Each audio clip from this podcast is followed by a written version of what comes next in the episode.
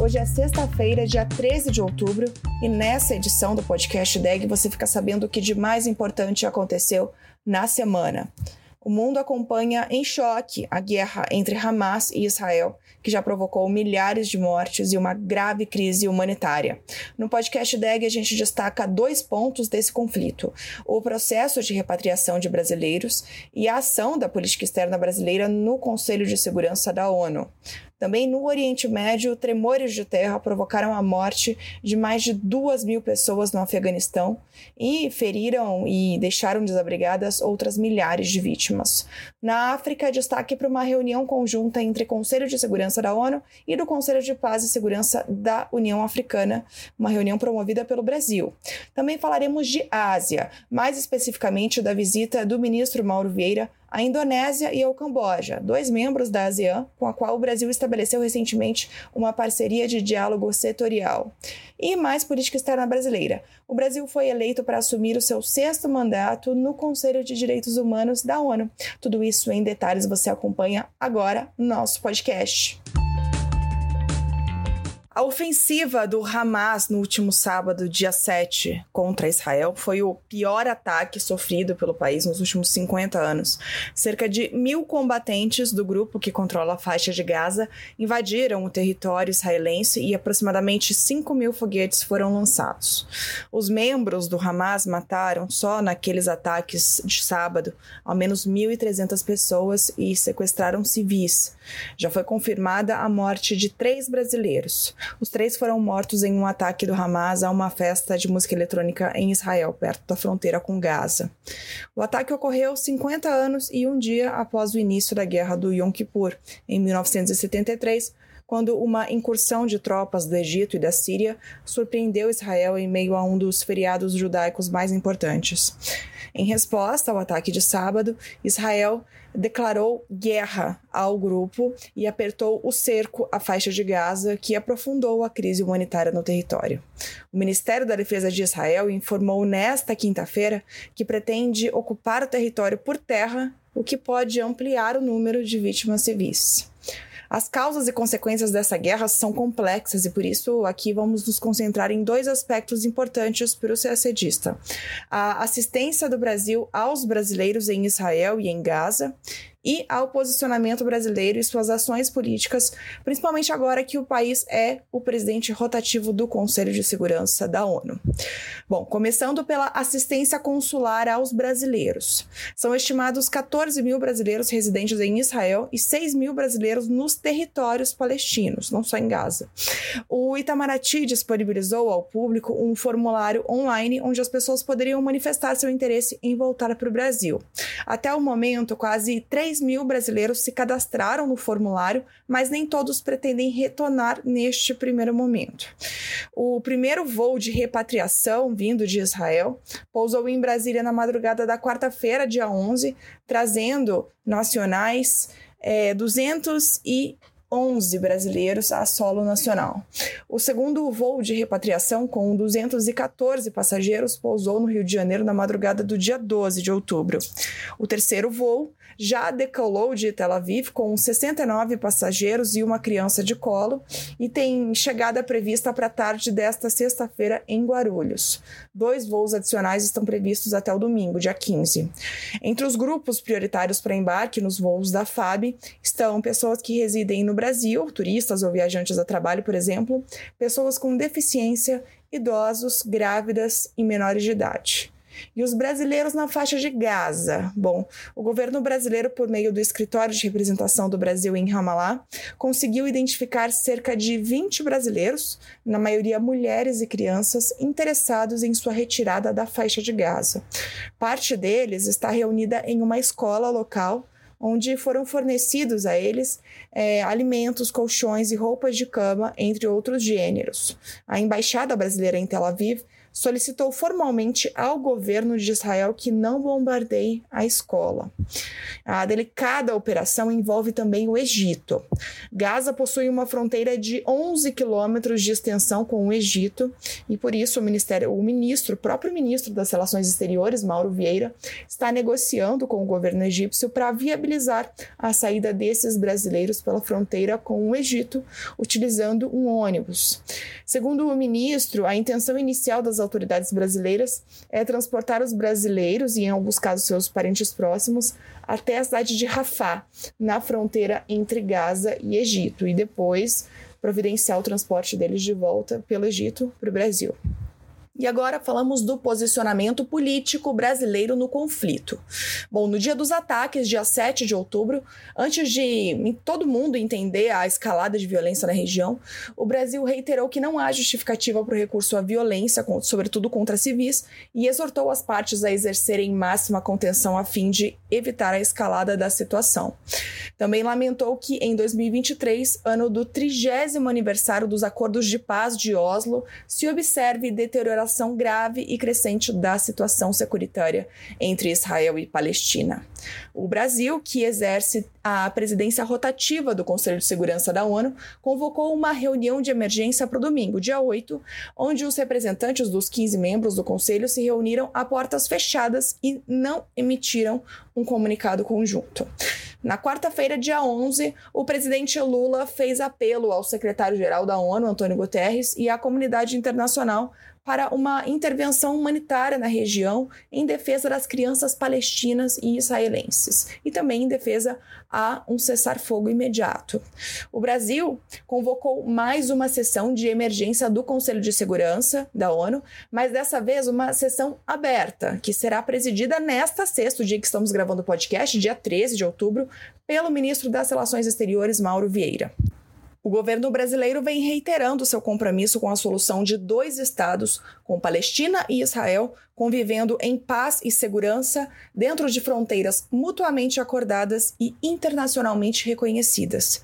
Também reafirmou que a mera gestão do conflito não é alternativa viável para o encaminhamento da questão israelo-palestina, sendo urgente a retomada das negociações de paz.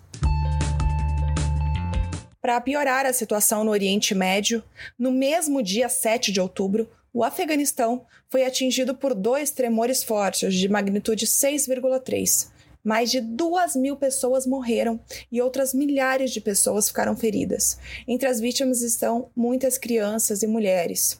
O epicentro foi a cerca de 30 quilômetros da cidade de Herá, perto das fronteiras com o Irã e o Turcomenistão. A Unicef informou que equipes estão na região com auxílio das Nações Unidas para avaliar o impacto total dos tremores, que, claro, causaram muitos impactos também é, na infraestrutura do país que já estava precária naquela região. Alguns dias depois, na quarta-feira, outro terremoto da mesma magnitude atingiu a região, forçando essas equipes a se deslocarem momentaneamente. Países vizinhos como o Irã e o Paquistão ofereceram ajuda humanitária e o envio de equipes de resgate. O governo brasileiro publicou nota manifestando suas condolências aos familiares das vítimas, seus votos de plena recuperação aos feridos e sua solidariedade ao povo do Afeganistão. Agora falamos de África. Na qualidade de presidente do Conselho de Segurança da ONU, o Brasil co-presidiu com a República do Congo a 17ª reunião consultiva conjunta entre o Conselho de Segurança da ONU e o Conselho de Paz e Segurança da União Africana. Foi na sexta passada, dia 6 de outubro, em Addis Abeba, na Etiópia. Na ocasião, foram avaliadas formas de avançar a cooperação entre os dois conselhos e foram discutidos temas como o financiamento de operações de paz da União Africana, a agenda de juventude, paz e segurança, assim como as situações no Sudão, no Sahel, na Somália e no leste da República Democrática do Congo. Ao final do encontro, foi adotado um comunicado conjunto. O Itamaraty publicou nota sobre o assunto, afirmando que o Brasil atribui grande importância à cooperação entre o Conselho de Segurança e organizações regionais relevantes à paz e à segurança internacional, em especial a União Africana, que conta com estrutura institucional para a manutenção da paz e da segurança no continente. Também afirmou que a experiência e o conhecimento dessas organizações acerca da situação no terreno e das causas profundas dos conflitos devem ser reconhecidos e aproveitados. Ainda segundo a nota, o Brasil apoia os esforços da União Africana e das organizações subregionais da África na busca por soluções africanas para problemas africanos e defende o aprimoramento da cooperação entre as duas instituições. O assunto agora é Ásia. O ministro das Relações Exteriores, Mauro Vieira, realizou nesta semana visita oficial a dois países da ASEAN, a Associação das Nações do Sudeste Asiático. Os países foram Indonésia e Camboja. Estava prevista a visita a um terceiro estado, Filipinas, mas a viagem teve de ser adiada por causa da crise no Oriente Médio. Mauro Vieira teve de partir do Camboja para Nova York para presidir a sessão de emergência do Conselho de Segurança prevista para acontecer nesta sexta à tarde. Pois bem, na segunda, dia 9, o ministro desembarcou na Indonésia, onde se encontrou com a ministra de Negócios Estrangeiros. Durante a reunião, eles discutiram diversos temas, como comércio, investimentos, acesso a mercados agrícolas, energia renovável, defesa, meio ambiente, segurança alimentar, ciência e inovação. Também abordaram a cooperação do Brasil no processo de transferência da capital da Indonésia para Nusantara, com base na experiência da construção de Brasília. A Indonésia exerceu a presidência do G20 em 2022 e atualmente preside a ASEAN, enquanto o Brasil assumirá a presidência de, do, do G20 em dezembro e detém a presidência pro tempore do Mercosul. Os ministros assinaram um plano de ação revitalizado da parceria estratégica que foi estabelecido em 2008 e foi a, é a única parceria do Brasil com um país do Sudeste Asiático. Além disso, o ministro Mauro Vieira participou de um seminário sobre biocombustíveis sustentáveis. As partes inauguraram a parceria de diálogo setorial entre o Brasil e a ASEAN e discutiram diversas áreas de cooperação. O ministro também inaugurou as instalações da missão do Brasil junto à ASEAN. No Camboja, na quarta, dia 11, Vieira foi recebido pelo primeiro-ministro do Camboja e teve reuniões com autoridades locais. Essa foi a primeira visita de um chanceler brasileiro ao país. O ministro anunciou a decisão do governo brasileiro de abrir uma embaixada na capital do Camboja Phnom Penh em 2024 em uma ação recíproca, já que o Camboja estabeleceu uma embaixada em Brasília recentemente. Segundo o MRE, a troca de embaixadas reflete o interesse em expandir os negócios, abrir os mercados e fortalecer a cooperação em várias áreas, como agricultura, saúde, educação e turismo. Há um potencial inexplorado no comércio bilateral que ainda é modesto, mas em crescimento. O Brasil pretende fazer uma missão comercial e empresarial brasileira do primeiro semestre de 2024, liderada pelo Ministério das Relações Exteriores e pela Apex. O Camboja é uma nação do Sudeste Asiático com crescente importância política e econômica e desempenhou um papel significativo na decisão da ASEAN de aceitar o Brasil como parceiro de diálogo setorial. O país também alcançou um notável crescimento econômico nas últimas décadas, com taxas médias de crescimento de 7,7% entre 1998 e 2019. Agora, sobre o Sudeste Asiático, mais especificamente, o comércio entre o Brasil e essa região, Sudeste Asiático, cresceu significativamente nas últimas duas décadas, chegando a 34 bilhões de dólares no ano passado, o que representa cerca de um quarto do superávit da balança comercial brasileira. Por fim, falamos de direitos humanos e ainda falando de política externa brasileira. No dia 10, terça-feira, o Brasil foi eleito ao Conselho de Direitos Humanos das Nações Unidas, o CDH, para mandato de 2014 2024 a 2026. A votação foi realizada durante a 78ª Assembleia Geral das Nações Unidas em Nova York. Segundo Itamaraty, a expressiva votação recebida reflete o reconhecimento da comunidade internacional ao compromisso do Brasil na proteção dos direitos humanos e na promoção dos direitos humanos também, em âmbito nacional e internacional, assim como sua atuação em defesa da paz, do desenvolvimento sustentável e da democracia. Em seu novo mandato, o Brasil trabalhará pela maior eficiência do Conselho de Direitos Humanos e buscará fortalecer o papel do órgão na prevenção e no enfrentamento das causas estruturais de graves violações dos direitos humanos, com ênfase no diálogo construtivo e na cooperação internacional.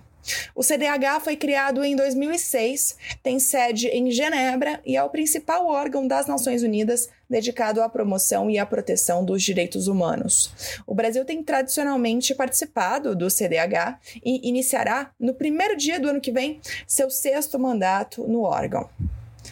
E a gente termina o nosso podcast por aqui. Uma ótima semana, bons estudos e até mais!